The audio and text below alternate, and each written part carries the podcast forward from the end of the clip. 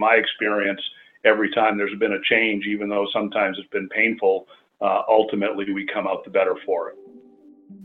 This is Sarah Bordeev, and you are listening to PodSam, the podcast channel of Sam Magazine, the voice of the mountain resort industry.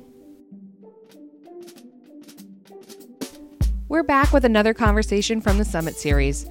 This year, Sam welcomed 10 mentors and 10 mentees to the program to share in six conversations about the past, present, and future of the mountain resort industry. In this six episode run, we'll be sharing these conversations here on PodSam and in the pages of Sam Magazine. On this episode, we talk effective teams with Chris McInnes, president of Crystal Mountain, Michigan, Carolyn Crowley Stimson, COO of Wachusett Mountain, Massachusetts, and Greg Goddard, then general manager of Gunstock Mountain Resort, New Hampshire, who has recently retired after 39 years with the resort. The mountain resort industry is in a moment of upheaval as a result of the COVID 19 pandemic. Resorts had to end their winter seasons early, and many, if not all, furloughed or laid off staff while the world temporarily shut down. As staff return for the upcoming season, it will be more important than ever that industry leaders work to rebuild and relaunch effective teams, as these groups will be the ones determining how we operate in the new normal. The series Effective Teams conversation took place in November 2019, and it's full of great insights for normal times. However, to contextualize this conversation to the challenges of today, we leveraged the expertise of High Peaks Group founder and Summit Series facilitator Paul Tallner, and we'll be interspersing his knowledge into the conversation. If you've listened to Summit Series episodes before, which you should, you know this audio is derived from actual conference calls, so there is the standard call interference, but it's totally worth it. With that, we'll hand it off to SAM publisher Olivia Rowan. We're looking forward to today's Summit Series conversation on building effective teams. This topic is top of mind, absolutely, for leaders in all levels of their career, and we're excited for our mentees to have the opportunities to discuss this with our mentors today thank you to the three of you for joining us and, and lending us uh, a chance to pick your brains and ask some questions of you. with that, we're going to get started here with our facilitator, Paul Tallner, who's the CEO of High Peaks Group. So, with that, Paul, thanks so much, and I'm to kick it off. Um, you're to kick it off now for us. Thanks so much, Olivia, and welcome. Every uh, really appreciate everybody being here. And um, I wanted to uh, invite our mentors to just uh, introduce themselves. That way, the mentees can get a sense, can match up the voice with the name.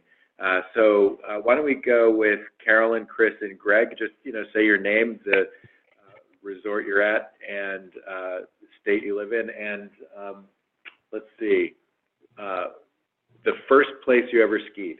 How's that for a, an icebreaker? Okay, so Carolyn here from Wachusett in Massachusetts, and actually that's how we got in the ski business. Is um, my dad was a big hockey player, and we dragged him uh, um, out. He, he we made him take us kids because we sucked at, at skating, so we made him take us kids um, out to Mount Snow. And um, at the end of the day, he couldn't take the Mass Pike back because he had no money. So uh, it cost him a hundred bucks to take all five of us kids out skiing for the day. And uh, and when Wachusett came up for lease, he said anyone who can get a hundred bucks out of Ralph Crowley on a Saturday morning's doing something right, and that's how we're in the ski biz. That's great. Sounds like Chris. Yeah, so this is Chris McInnes. I don't know that my story is quite as similar. So it's Chris McInnes. It's Crystal Mountain. This is really important. Michigan. Lots of times people think it's Crystal Mountain, Washington, and they, you know, they ask us, so what's the weather like up at the, uh, at the, at you know, up at the base lodge, which at Crystal Mountain, Washington, up at the top. Is it the same as in the parking lot? And uh, you know, for, with our uh, 375 feet of vertical, what's in the parking lots, what's at top and what's at the parking lot are real similar.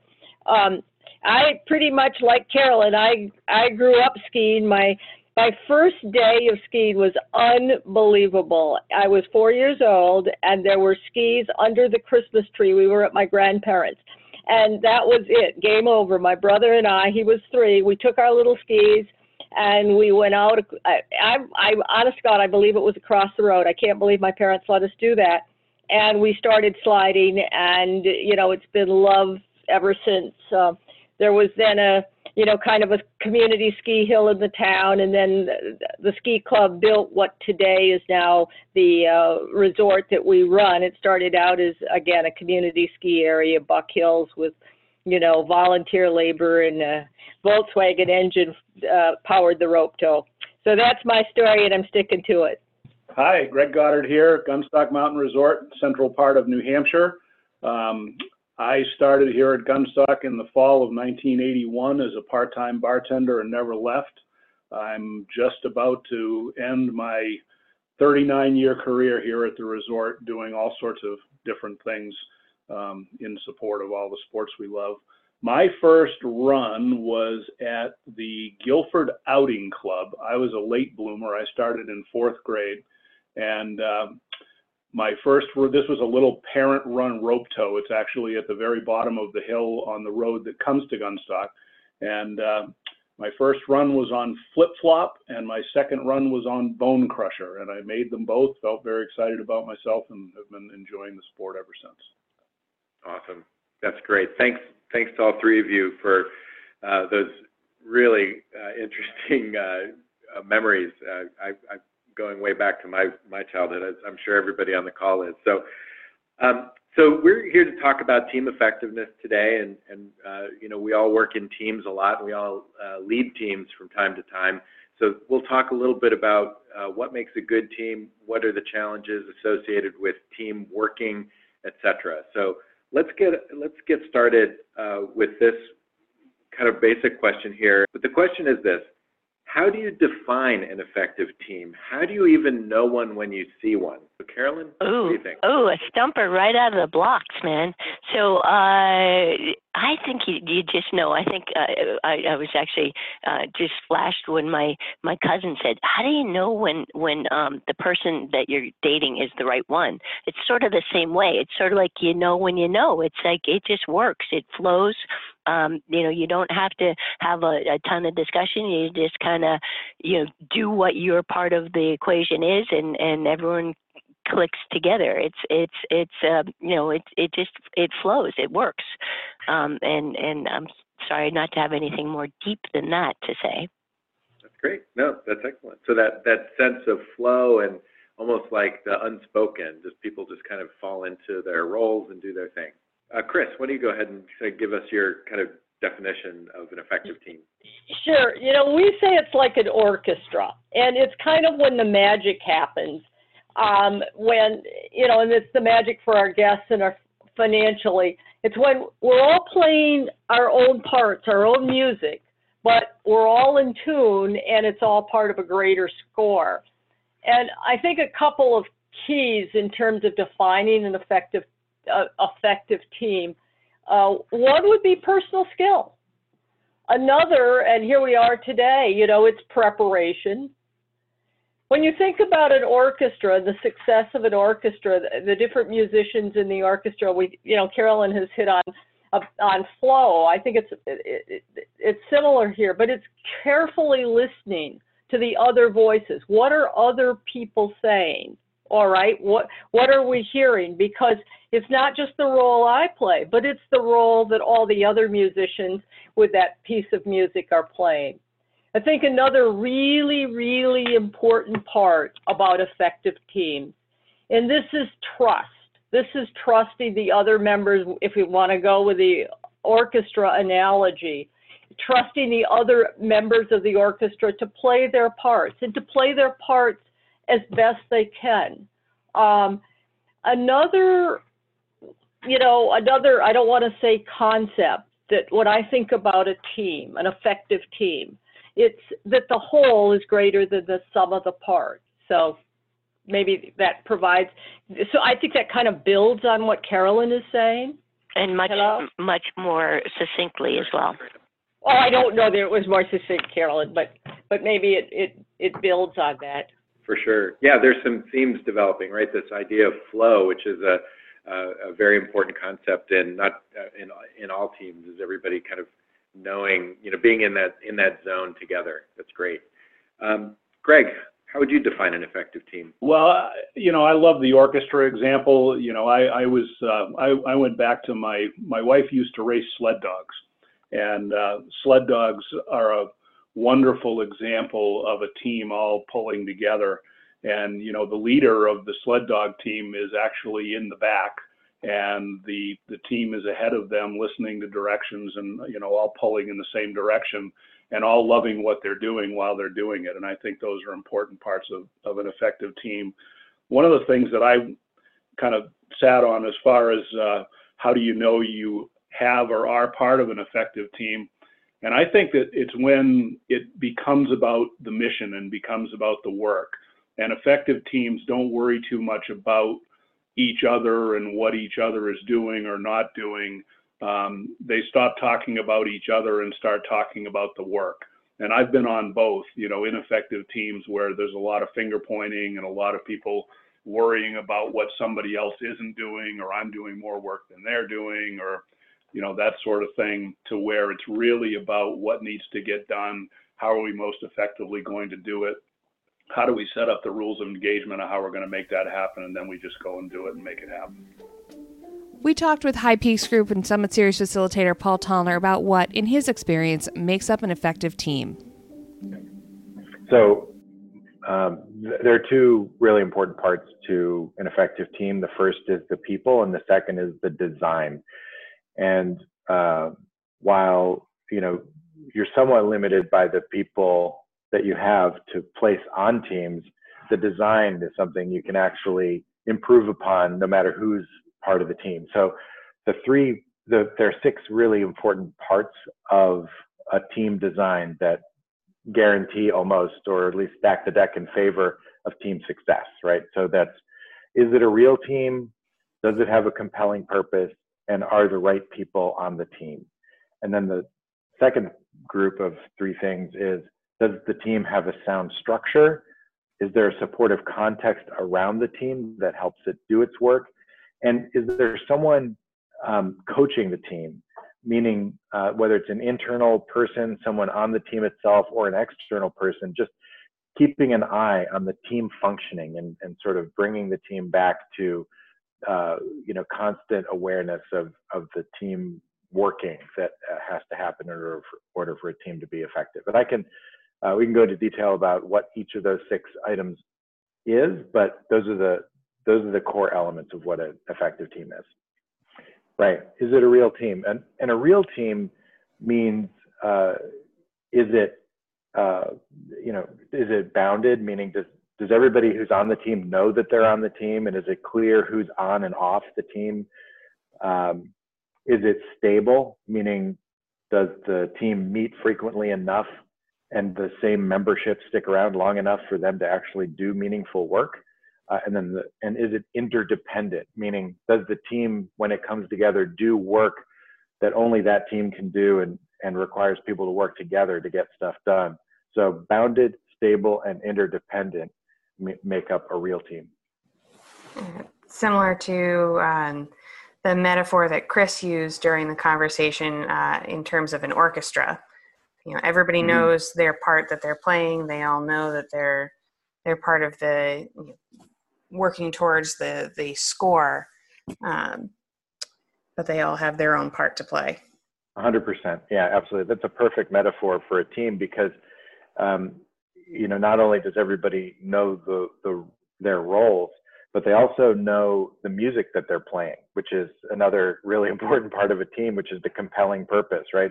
So if we're all, you know, uh, producing the same uh, song, uh, then we all can move in that direction together, uh, and and that's what makes uh, knowing your role, keeping people on the team, and having them all work together so important this next question really is to uh, go back into the into your own mental archives a little bit and remember a time when you were on a really effective team yourself. Could you share a story of a, memorable moment when you really, you know, you were on a fantastic team, you were fully engaged, and you just kind of realized, wow, we're better, we're we're kind of greater than the sum of our parts. Um, in our case, it was uh, a couple of years ago. We had um, uh, Sam Adams Beer wanted to do a, a big uh, jump um, event, and they they came in with um, professional uh, skiers and riders, and we it was a it was in the middle of the season, and it was um, uh, it was such a major project. It, it it was it was one of those things where you kind of oh yeah we'll do that, and then it's like holy crud we got to make a 150 foot jump in the middle of the trail in the middle of the season, and and it was all hands on deck from every department, and it went off so well it blew everyone's mind. So it was a it was a 50 foot jump, a, a little bit of um, uh, exaggeration, but um, they had fireworks, they had lasers and um, giant um, beer cans on the sides of the jump, and it was snowmaking, it was grooming, it was um, food and beverage. Holy crud! You wouldn't believe how much beer we sold that night. We had beer um, events, you know, tents everywhere in the base area. There were thousands of people that came out of nowhere to come see the event, and everyone was so psyched and loved it, and it went off flawlessly, except for the one guy that went off sideways and splatted pretty good. But he he he was uh, he he came through it okay. But um, it was it was the kind of event that everyone was so proud and psyched to be part of, and the people loved it. The the the planners who had done it in a bunch of um, different areas said that they were blown away at how well it went here. So everyone was psyched and, and felt honored to be part of it. That's phenomenal, Carolyn. Thanks. Chris, how about a memorable team experience for you? Yeah, you know, I love this question, and I spent a little bit of time thinking about it. Um, and so I, it, it won't be too long, but but but bear with me because a little bit of background about who we are because this is how we do stuff. This is, you know, this is actually a core value and from my perspective a really really good example of how we do stuff is development. So, we're both resort operators and resort community developers. Now, it's just at our place, you know, we are multi-property, but over the last 30 years we've done about 100 million in in projects, both residential, real estate, and resort facilities. And I'm going to say amenities and infrastructure. You name it, we've done it. But whenever we embark on a major project, all right, what we do is we assemble a team of internal and external resources. And key for that team, and it goes back to what's an effective team, it's it's a diverse skill set. It's architects, it's land planners, it's interior designers, engineers, financial people, sales and marketing, both internally and externally, operations internally together. So we put this project team together, and we do this from the get-go, and that's really uh, really uh, important. And collaboratively, we go through, again, the process of, I'm going to say, envisioning, debating, quantifying, revising our assumptions, redefining. Very importantly, we we challenge. We challenge each other's thinking. We challenge our own thinking. That means we kind of argue. I mean, it's not it's not that we all agree because we think the richest outcomes come from that you know that that process of de debate um, and continuing uh, um, iterations and revisions. Um, and you know this process can feel you know particularly when you're talking about a major project i mean it can feel clumsy it can feel messy. Lots of us and i'm i'm i'm certainly guilty of this i just want to get stuff done but I also really, really want to get it done right, and we all do. But as we go through this process, I'm going to say of definition and discernment um, as a team, and each person brings their unique skills and perspectives. Um, and again, this commitment to working together in an atmosphere of trust and respect. But what happens is we end up with a common shared vision. So once we actually proceed on the project, things go quite quickly. We're quite efficient. We don't often have very many change orders or what have you. But the real magic is at the end of the project, and actually as, as we start out, we have a shared vision. At the end of that project, we all celebrate in its success. It's not my idea, it's not his idea, it's not her idea it's all our ideas. So we again all have ownership in what comes what what comes out. And to me, that's a really important part of that of an effective team is this shared ownership. Um, you're not playing a solo, though you may have indiv- you have individual parts, but you're all um, you, you know um, again sharing in the success and celebrating it with the entire team. And that's how we do development. And I think this is how we've been able to do over the last 30 some years, um, you know, significant and very high quality development. Thank you so much for that, Chris. There's a lot in there. Uh, so many aspects of what you talked about are the ingredients of uh, effective teams. Um, Greg, do you want to share a story of uh, a memorable moment of team Yeah, I actually thought about this one a lot as well, and I, I have had a number of different examples, but I think I'm going to settle on the one that I think I'm personally the, the most proud of, and that was the development of our adventure park. Um, we were pretty early adopters of, of summer adventures, and when we got into that business, we did it in a pretty big way. We built what was at the time the continental U.S.'s largest um, single span zip lines uh, the largest aerial tree adventure course, and a very robust off-road Segway tour business. And those were sort of the big three of our our first uh, summer in that business. And in particular, in the zip line part of it, it's uh, a Terra Nova zip tour, and it was the first large commercial operation of that particular type of zip line that had ever been built and we really didn't have a lot of guidance as to how to operate the thing, uh, you know, efficiently and effectively. And um, the team just jumped right into their areas of expertise without a lot of guidance from me. I mean, we talked about it a lot and the things that needed to get done. But you know, as examples, um, the people that run our uh, ski patrol safety services, uh, it gave them a year-round employment opportunity and they very, very quickly uh, dove into uh, emergency evacuations, uh, weather protocols, uh, daily and weekly checklists, those sorts of things. The lift guys adopted the cables for the zip line as being something that was in their bailiwick. So they developed the policies and procedures and protocols for measuring the lines and getting data on, you know, whether they needed to be tensioned and the processes for tensioning, tensioning them. And then the actual people that were running the adventure park worked on the guide side, um, all of the training that those folks needed to go through, and the same thing, the week, you know, daily, weekly checklists and things that needed to be done. And they did it in an extremely short period of time. And our first summer, we essentially doubled what we expected we were going to have in sales.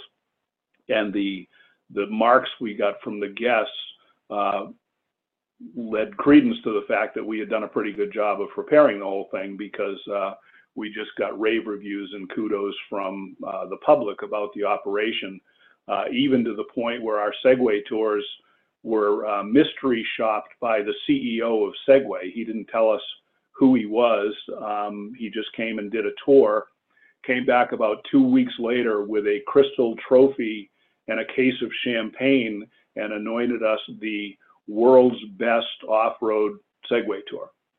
So we were something that we were pretty proud of. But the way that whole project came together and, and the, the individual talent that put together a cohesive business plan and operating plan for that was really remarkable.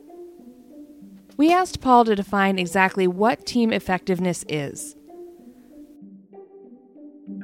Well, I, I would want to just mention, you know, what is an effect? What, how do you define uh, a team's effectiveness generally, right? So I think, you know, there are elements that that sort of are the structural elements of what an effective team is, but do we even know what team effectiveness actually is? And I think it's important to note that there's really three things that comprise team effectiveness. One, of course, is the results, right? So every team has some goal that it's it should meet, right? And that's number one.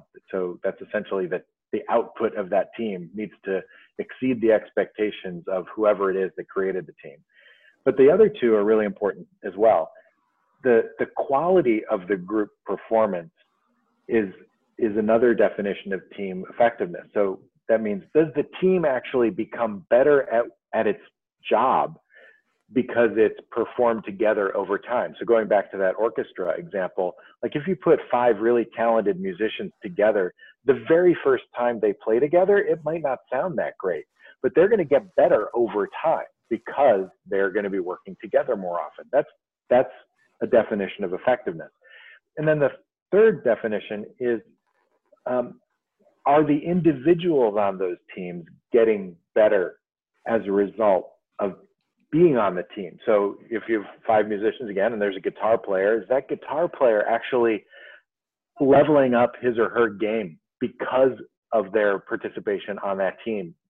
Are they being challenged to work harder or do new things or innovate uh, or come up with new solutions and things like that? So all three of those things, those things together make up team effectiveness. And I think leaders should really focus on all three of those things when they measure whether a team's doing a good job. All of this is measurable, right? So, and a lot of times data can serve a really important purpose in this very kind of chaotic world that we're living in, right? Because when when we're in chaos, you know, we're just getting all of these data points flying around, and we, it's hard to make sense of anything. But if you measure a team's effectiveness, that gives you a very solid foundation on which to um, help them become even better. So, in you know, at least you can get one point of very strong, solid, you know, uh, data and a foundation to build on, uh, which is a nice change compared to the chaos that's go- going around around us all, all the time. You've heard from me. Now let's hear from the mentees. They've got they've queued up a, a number of really great questions to tap your brains and learning and experience. Uh, turn it over to Nick from Blue Mountain to ask uh, the question. So, Nick, go ahead. Hey, uh, good afternoon, good morning, wherever you guys are, depending on which coast. Um, but I had a question, and I, I, thought about this for a good bit before I wrote it. And, uh, you know, it's something we struggle with year to year, but this year seems a little bit harder than the rest of the years. Um, so, my question was with the job market booming, how can department managers be expected to find people and build a successful team with such limited resources and pay? So, you know, perfect example, we had our job fair um, about yeah. weeks ago. And, you know, as a department manager, you know, there's nothing we can do for right now on, on so much changing the pay rate of what we can hire, you know, entry level snowmakers in it. Um, and year to year, you know, we just always kind of get by. We're, we're able to find some people here and there um, but this year in particular, we, we've just been able to find absolutely no one. Um, guys that we've had have all been, you know, on our day crew, night crew, have all been here for a long time. You know, we're talking five plus, six plus years. Um, and we can't seem to retain anybody lately. You know, we have guys, like I said, six year guys um, that are leaving this year. Yeah. The job market in Pennsylvania right now is just insane. Um, yeah. We can't keep anybody on the team or find anybody we have this very similar pro, pro you know, I'm going to say challenges here in Michigan. And even though you say you your pay rate is fixed, one of the first things that I look at, and maybe this is wrong, but I say, is the pay scale realistic?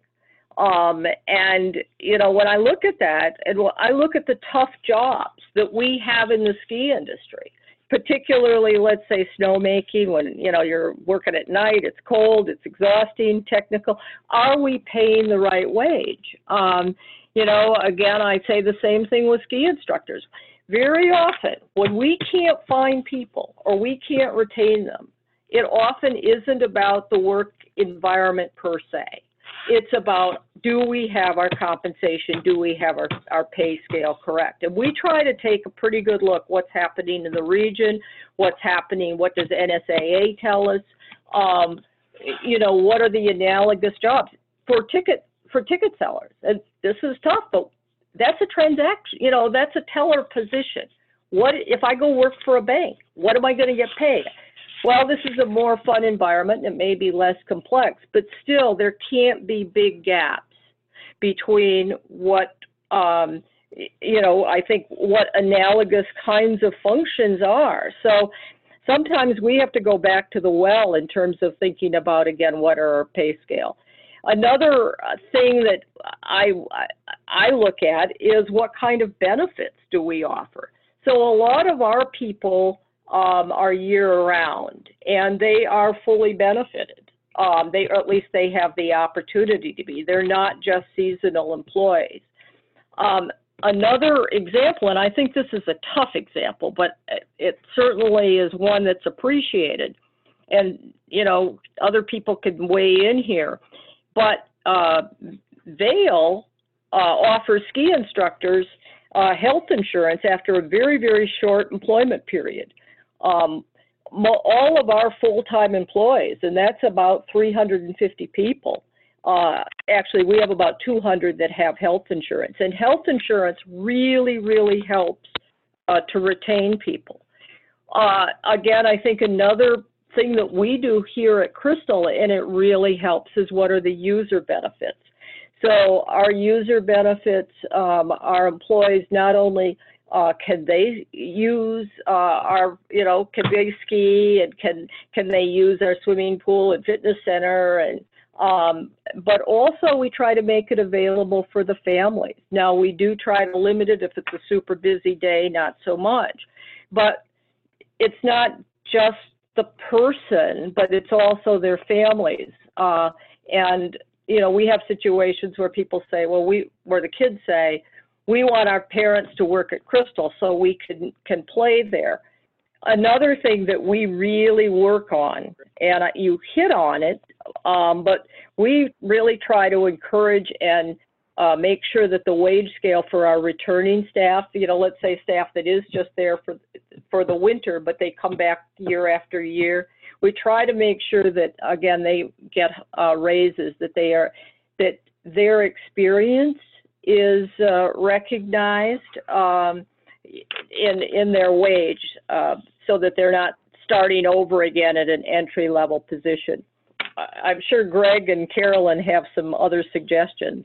So Nick, I I just want to tell you I feel your pain. It's it's yeah. uh, it's New, uh, New Hampshire's unemployment rate, rate right now is 2.9%. And uh, we have, for the first time in a long time, been experiencing the, the kind of difficulties that you're talking about. Um, you know, I, I, guess I could offer just a couple of things. One, and particularly this is, is for things like snowmaking. Um, and I, I, guess I have a question. Do you do you have your snowmakers work for the entire season? Do you find other things for them to do when they're done? So this is somewhat new for us this year. Um, we used to only bring people on. We'd have them work seasonally, and then at the end of winter, obviously, we'd release them. Um, most of our guys were landscapers, concrete guys, construction, so they go back to their normal job.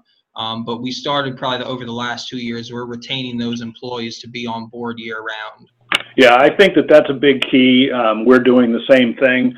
Uh, and and you know, yes, if they're full-time year-round people, then you do have the cost of benefits. But in the long haul, you know, they're there when you need them. And uh, we try to do a lot of uh, uh, cross-training and job sharing. Uh, we have people right now that are working in snowmaking that once the tubing operation is up and built, uh, will transfer over to tubing. The snowmakers will all transfer either into uh, lift operations, rental operations, those sorts of things. And so, you know, giving them that stability at the at the very least through the winter season certainly seems to help.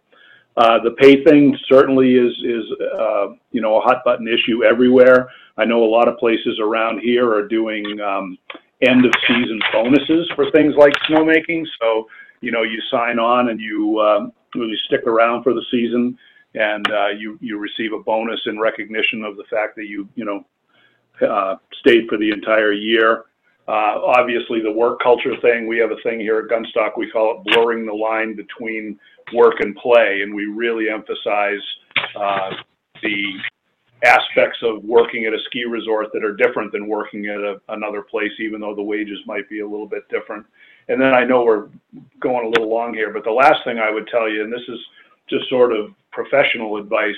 Um, somebody told me a long time ago that you need to manage up as, as hard as you manage down. And I know how frustrating it can be at a department manager level in particular to feel like you're powerless to do anything about things like, you know, wage pressure and that sort of thing. Uh, but don't be afraid to talk about it. We ran into a situation last year where we couldn't find shuttle bus drivers. We found out that you know, the local school systems or whatever were paying $3 an hour more than we were. And we just had to bite the bullet and start paying people that wage. And, you know, that was something that if the department manager hadn't come to me and our HR director and been very vocal about the frustrations that he was having in getting those people hired, we probably wouldn't have done that. So it's something that, you know, to keep in mind that it's okay to talk about those frustrations and, and maybe help uh, have people collaborate on on maybe doing those things, whether it's a bonus or a buck an hour that you know may get you over that hump. Because I mean, we all know, especially in your neck of the woods, if you can't make snow, you're not going to be operating.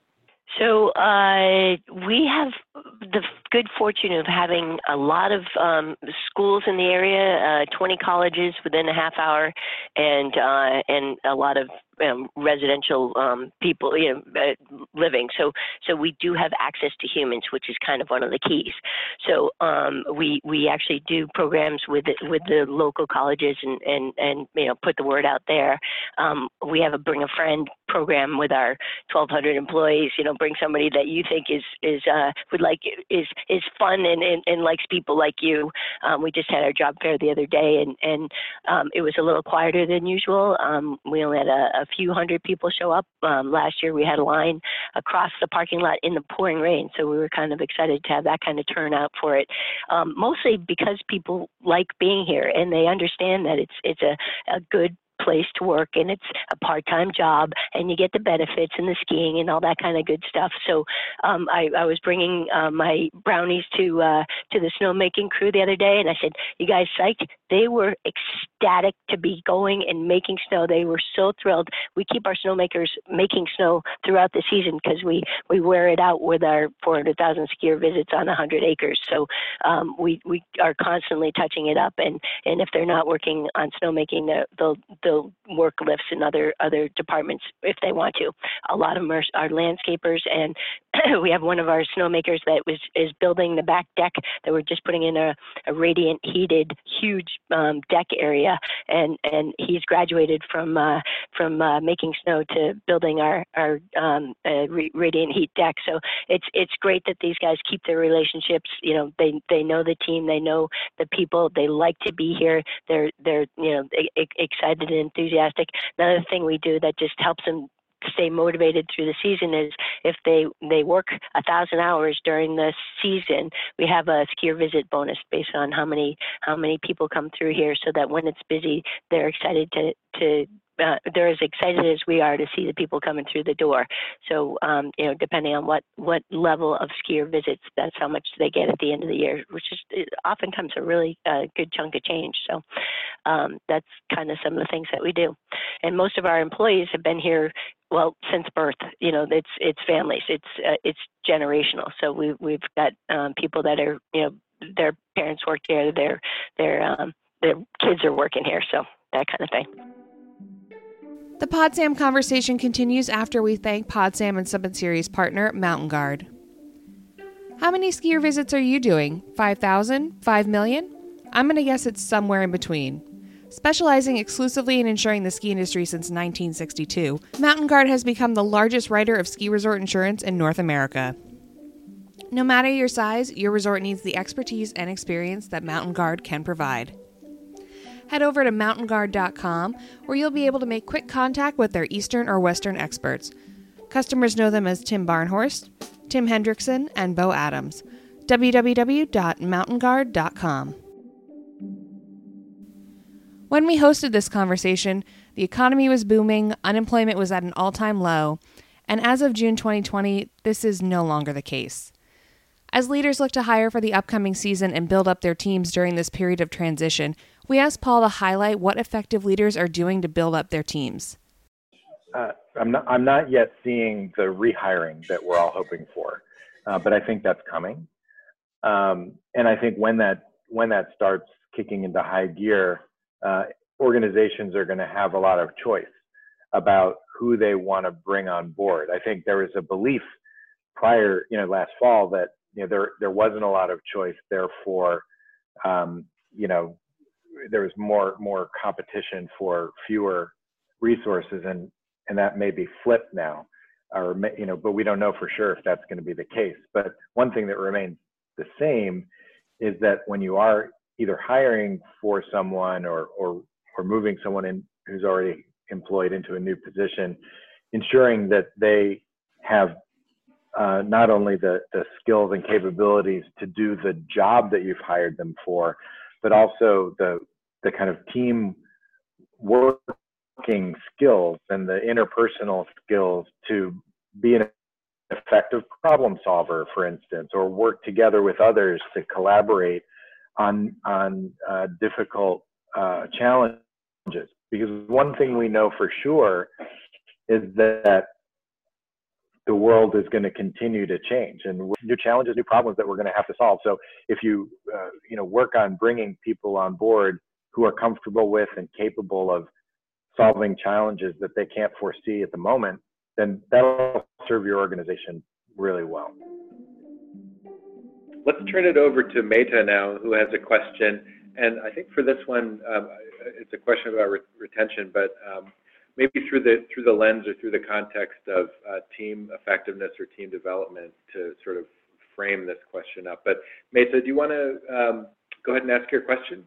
Yeah, um, my name is Maida. I'm from Mount Ski Gull. We're a small nonprofit in Minnesota. Um, and I guess my question is relatively similar to Nick's question, but so all of our employees are seasonal, including myself. Um, what with your seasonal employees who come back year after year, what has you found is like the key reason they want to come back? Like, how do you get those people to hold on and keep coming back, even though the only thing I can offer them is a seasonal position? Um, first of all, Matt, I, I looked at your uh, your website for your ski area. It looks like the coolest place in the world. I can't wait to go try it sometime. Um, so the, the, the seasonal thing is again, it's an interesting um, it's an interesting problem, I guess. But uh, uh, we've been very successful over the years. We have uh, about a 74% retention rate here for our seasonal staff.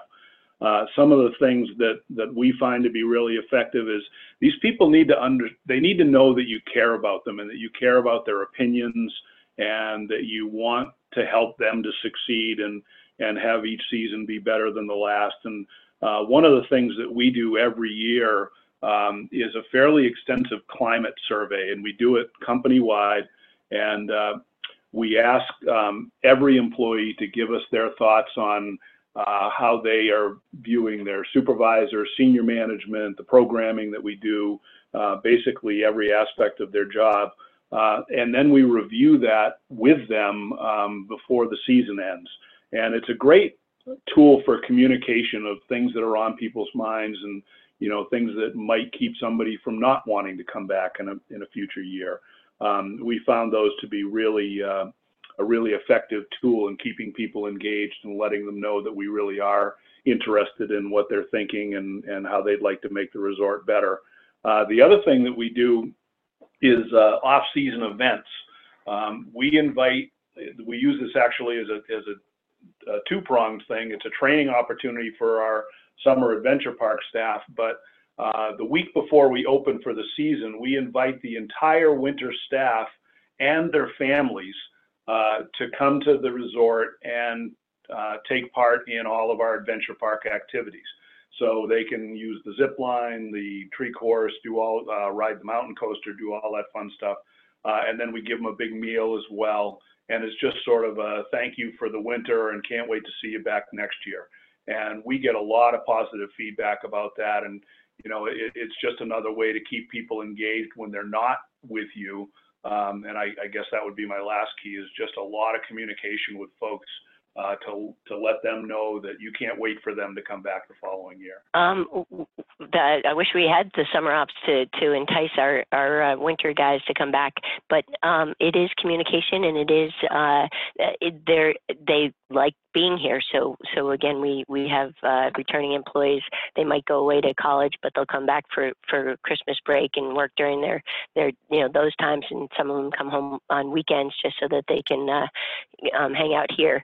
Um, so I think it's it's the atmosphere and and uh, and feeling part of it of something that that is is you know, worthy. It's like it's worth their spending their time being here. Um, so uh, they enjoy, you know, coming and seeing all their all their friends and their customers too. I mean, it's it's the kind of thing where you know it's it's making making work be more like play, as as Greg put it. Um, you know, uh, just they want to be here. So um, uh, that's that's pretty much how we get them to come returning year after year. And I'm just, I, I'm going to reiterate, Carolyn said it earlier, it's a lot of like feeling being part of a family. So I think much of what brings these people back are the relationships that they've built with their bosses, their coworkers, and again, as we've talked about, their guests. I mean, we not only do our our our staff does our staff return, but also our guests return. So in many instances, uh, it's a little like old home week, um, and I think people really, really find that important. We also do, as I mentioned before, we try to um, give, you know, make it worth people's while to come back. We recognize the value of, um, uh, of people, of the skills that they have and the knowledge of the resort. So again, we try to com- compensate accordingly. I think the, the last thing that I'd say, and it kind of goes back to that family, it's another word to use, but it's the camaraderie. At some level, it's uh, it may be the level, it may be the love of the sport, uh, whether you actually are out there um, skiing or sliding, or just being part of the uh, excitement, uh, particularly, let's say, in food and beverage. Um, it's it's exciting, it's fun. I think quite a few of our returning employees enjoy seeing serving people who are having fun. So that fun element is really important and staying in touch with them is key. Retention is another key piece of effective teams. With the sudden end to the season last year, many folks were laid off earlier than they had expected to be. We asked Paul to weigh in on what leaders can and should be doing to retain talent during these off months. Yeah, well, I would say my guess is that a lot of uh, a lot of organizations have been communicating. If you know, part of part of my playbook and, and many other playbooks that have been circulated around have have urged leaders to maintain contact with with laid off, furloughed, or seasonal workers. Uh, you know, to just keep them informed about what's going on.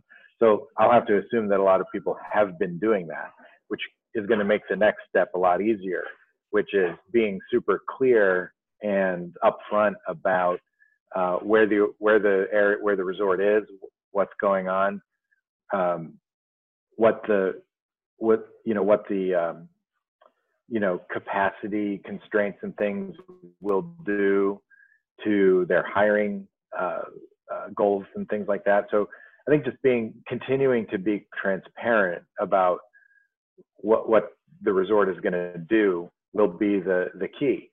Um, you know, a lot of folks are going to be in different positions. Some are going to be able to hire a lot more folks back than others. Uh, so I would say um, be be honest and transparent about what it is your resort can do and is and, and is willing to do, and and just um, uh, I think that'll earn you a lot of trust from those those folks, even if they don't end up coming back right away we have another question here from uh, Stephen at uh, Mammoth Mountain out in California. Uh, Stephen, why don't you go ahead and ask your question? We'll just go ahead, Stephen. So at Mammoth Mountain, I work in our corporate sales and marketing team. So it's a little bit more of a, uh, I guess, corporate level question than an operationally based question. Um, so I wanted to know, I believe that empowerment and autonomy is a huge factor when it comes to building an effective team and being a good leader.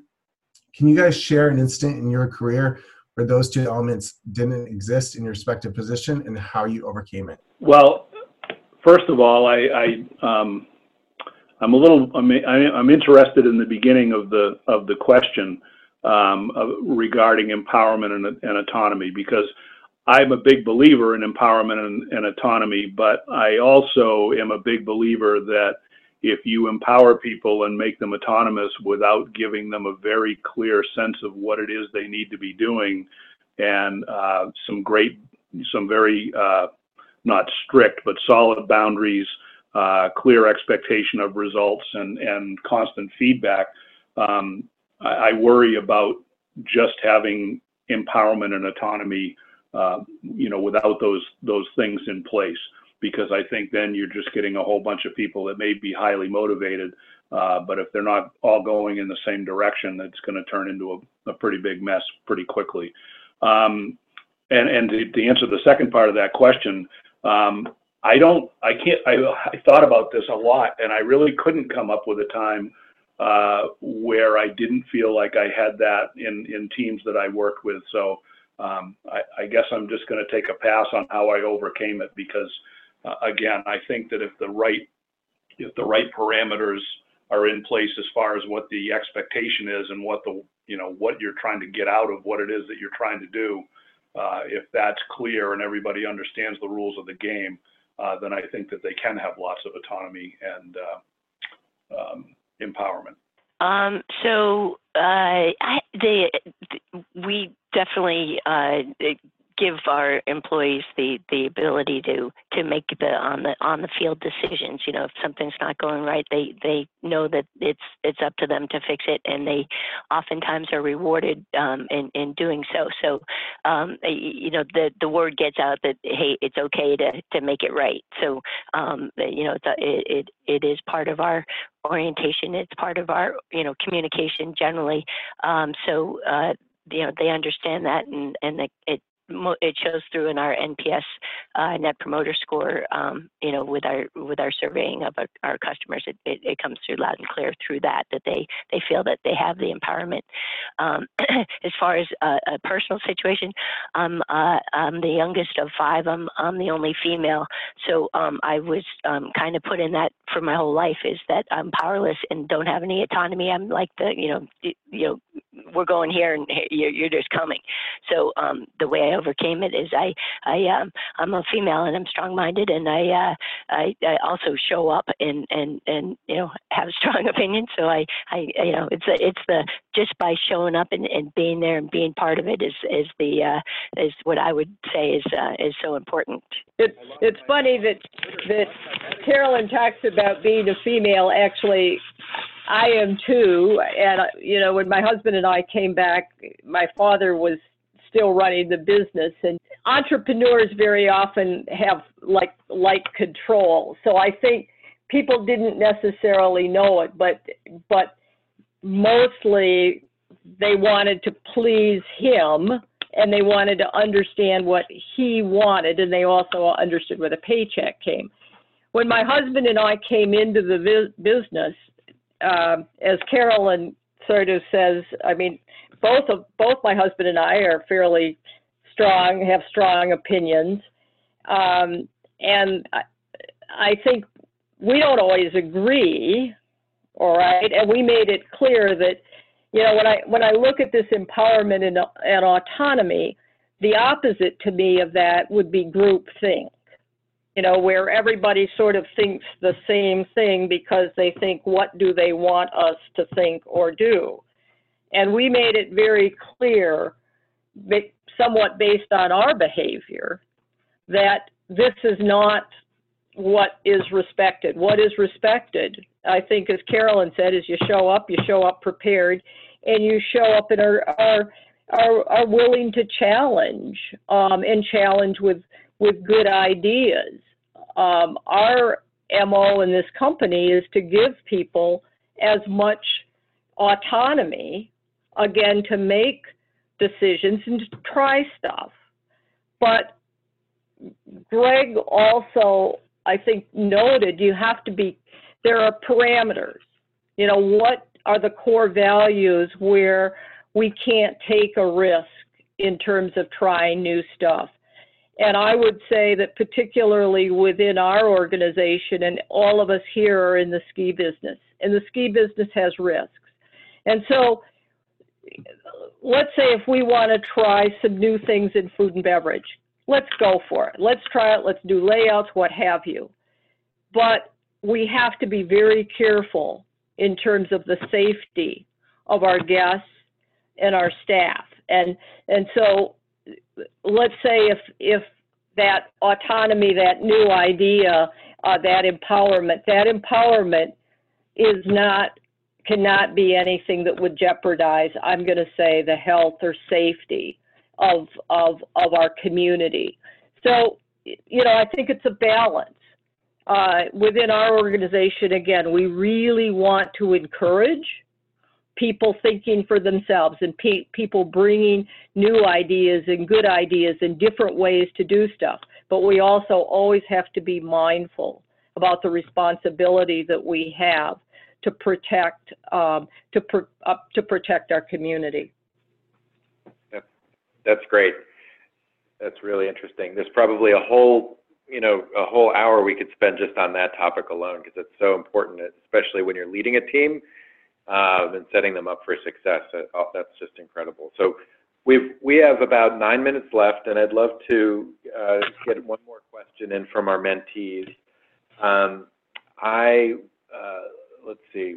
Let's uh, can we go to Alex uh, from Sunday River? Alex, can you share your question, and then we'll, we'll yeah. Hi everyone. Thanks for being here this afternoon. Um, my question is how can you keep teams motivated and upbeat during times of transition and turnover? Um, it's funny that we've been speaking a lot about staffing because we've had a lot of turnover recently at Sunday River and it can be a little chaotic and is derailing some of our culture. So I'm wondering how that could be prevented in the future. So this this this is a really uh, interesting question for me because um, I don't know whether you were on the call at the beginning when I was talking about the fact that I'm retiring very soon. Um, and it's created a lot of turbulence here at the resort, uh, primarily because uh, the, my board of commissioners, my oversight body, uh, has decided decided to keep the uh, appointment of my successor um, very much close to their vest, and they're doing this whole process by themselves. So none of us really have any idea uh, even what their criteria is or how they're going about the process. And I don't have any idea at this point what my last day here is going to be. Uh, and that can be very, um, very troubling and it can be demotivating. Uh, so what what we really try to focus on, again, it goes back to the mission. It goes back to, um, you know, we have a strategic plan. We have um, uh, a roadmap of how we're going to uh, accomplish that plan. And we made the conscious decision amongst my team that it just had to be all about the work. And and uh, I think that that focusing on the mission is, really a key when you're talking about transition. You know, you said it's it's affecting the culture. You have to do everything you can to not let that happen because culture is incredibly important and uh, the you, you, have to work so hard at it, and and it, it's just devastating if you do lose it. So um, I would encourage you to coach your your fellow um, department managers, whoever is like you know, no matter who's here, we're still Sunday River. We're still what we always were, and we're not going to change the culture just because the people have changed. I think that, that you know that that really has to come first, and and it requires leadership at all levels of the organization. So, uh, you know, I would suggest maybe you have that conversation with some folks and just say, hey, you know, what do we need to do to protect who we are and and the way we do things, and what do these new people need to know to be assimilated into our culture, as opposed to letting them try and change the culture, you know, to something that they don't want. Now, if your new leadership or whatever comes in and, and wants to change the culture, um, you know, then I think it's just a matter of you, you, that's a personal decision whether you want to embrace that new culture uh, or not. And I think, you know, in that instance, and I've talked to my folks about this as well, you know, they're all going to have to make their own decisions, but I would encourage them to try and embrace whatever change is coming uh, and try very hard to work within it as opposed to fighting against it um, and just wait and see what happens. Because in my experience, every time there's been a change, even though sometimes it's been painful, uh, ultimately we come out the better for it. Great advice. Thanks, Greg. Um, Carolyn?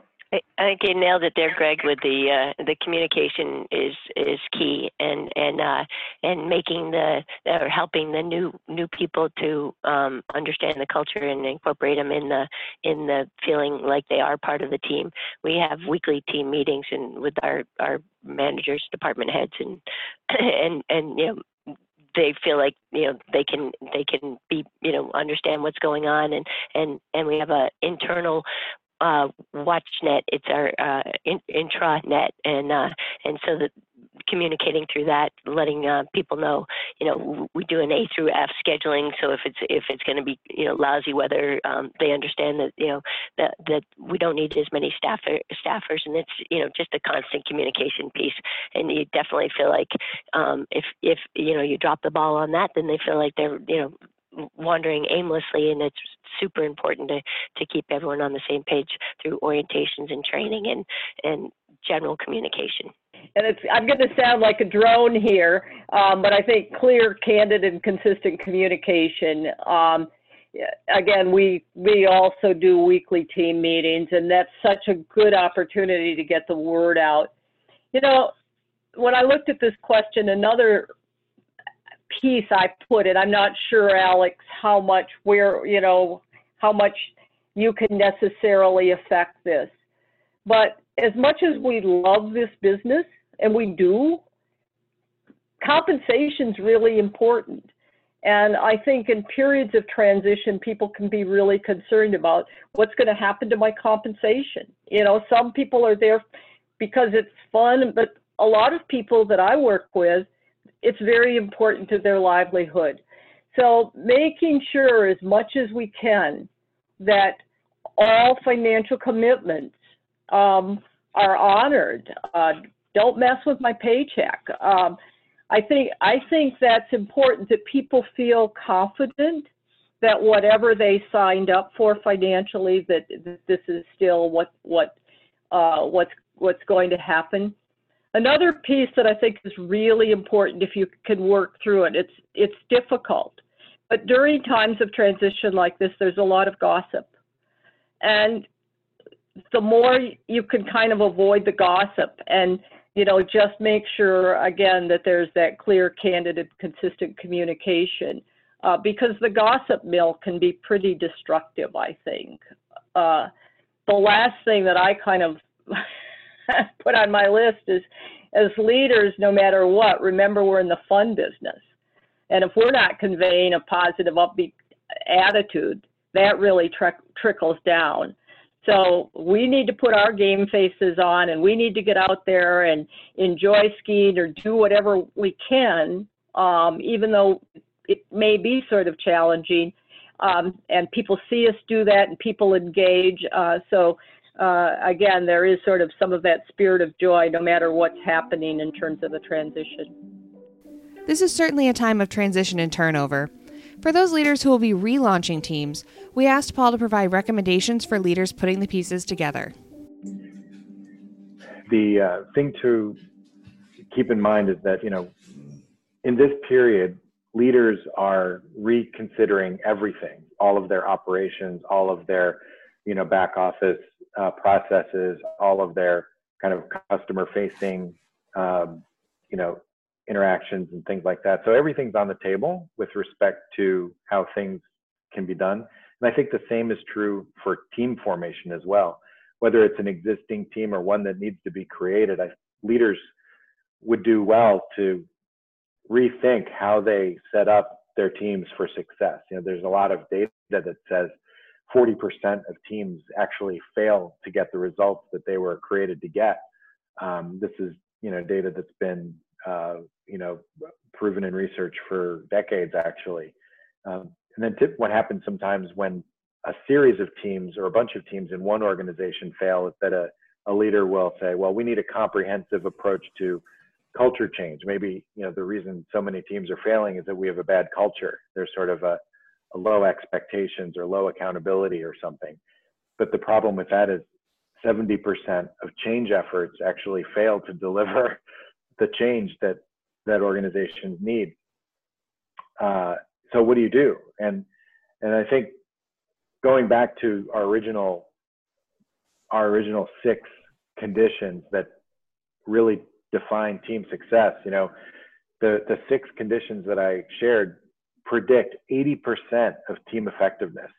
So a thoughtful design of a team using those six conditions can really uh, almost you know, can really stack the deck in favor of team success so that they're getting the, res- the results that the, the team is, is asked to do. Um, so I think that's one thing I would uh, encourage leaders to think about is relaunching their teams with a very clear and intentional design uh, so that they can achieve the results they're getting, as opposed to just slapping people together, give them a vague mandate, no support, um, no real effect, or maybe an aggressive timeline that can't be, bet, be met, uh, not enough resources, things like that. That's usually what happens. Don't want to waste a good crisis.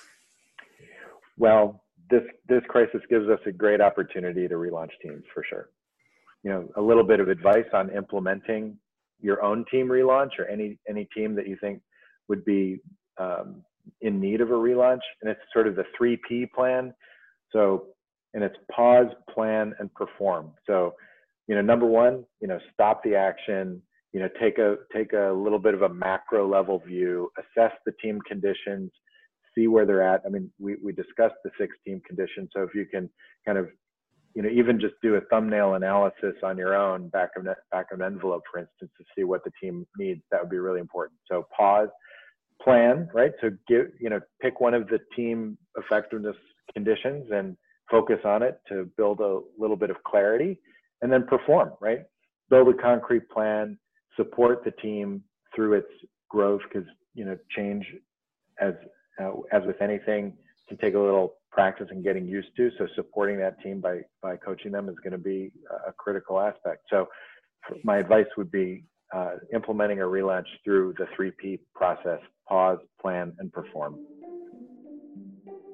And I wanted to uh, uh, challenge our mentors with this lightning round question that's completely unscripted.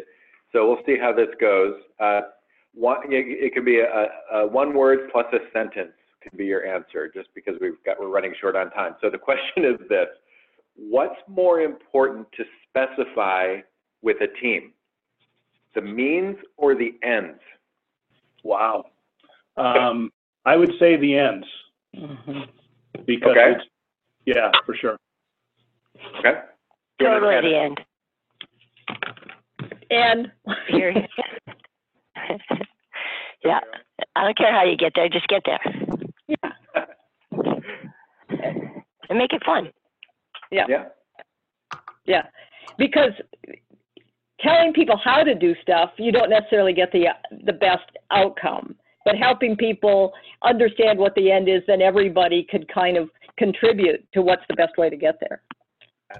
And that in your next hour is when you get in, now that you've got the ends established, making the, you know, the ground rules for how you get, what the means Yeah. are and how you get there. And, and, uh, but it's definitely the ends. Absolutely. Yep. That is, uh, you, you, you fi- you're fine leaders for a reason because the research suggests the leaders that uh, specify the ends are, um, uh, have much more effective teams. Well done. Congratulations. That was a little. Lucky thing we answered correctly. we passed. there wasn't, glad there wasn't A, B, C, and D. You have to do both. You have to do both. Communicating the ends is certainly priority, but how does a leader do that when we don't know what the ends are supposed to look like? Or, to maintain the orchestra metaphor, what the song is supposed to be? Well, even though the long range uh, picture may have changed because of all of the confusion and, and, and challenges that are going on in the world, what a team can do to stay effective is to, you know, shorten their their line of sight a little bit into the things they know for sure are going to happen. Um, so, for instance, you know, we don't know what the no, new normal looks like, but we know for sure there's going to be a season next winter, for instance, right? Um, so, I would say if, if that is the end uh, that everybody's working towards, um, then uh, defining, you know, th- then then leaving the team to uh, figure out how to get, get to that stage is is what a what a team leader can do, right? So I think just redefining the ends to something that's relatively known and and, and clear is is an important part of the process. As the COVID pandemic has unfolded, the team at SAM has continued to ask, what is the future of the mountain resort industry? And we do this to keep our sights on what's important, and Sam is more focused than ever on helping make the future bright. Staying informed, connected, and thinking about next steps is of the utmost importance.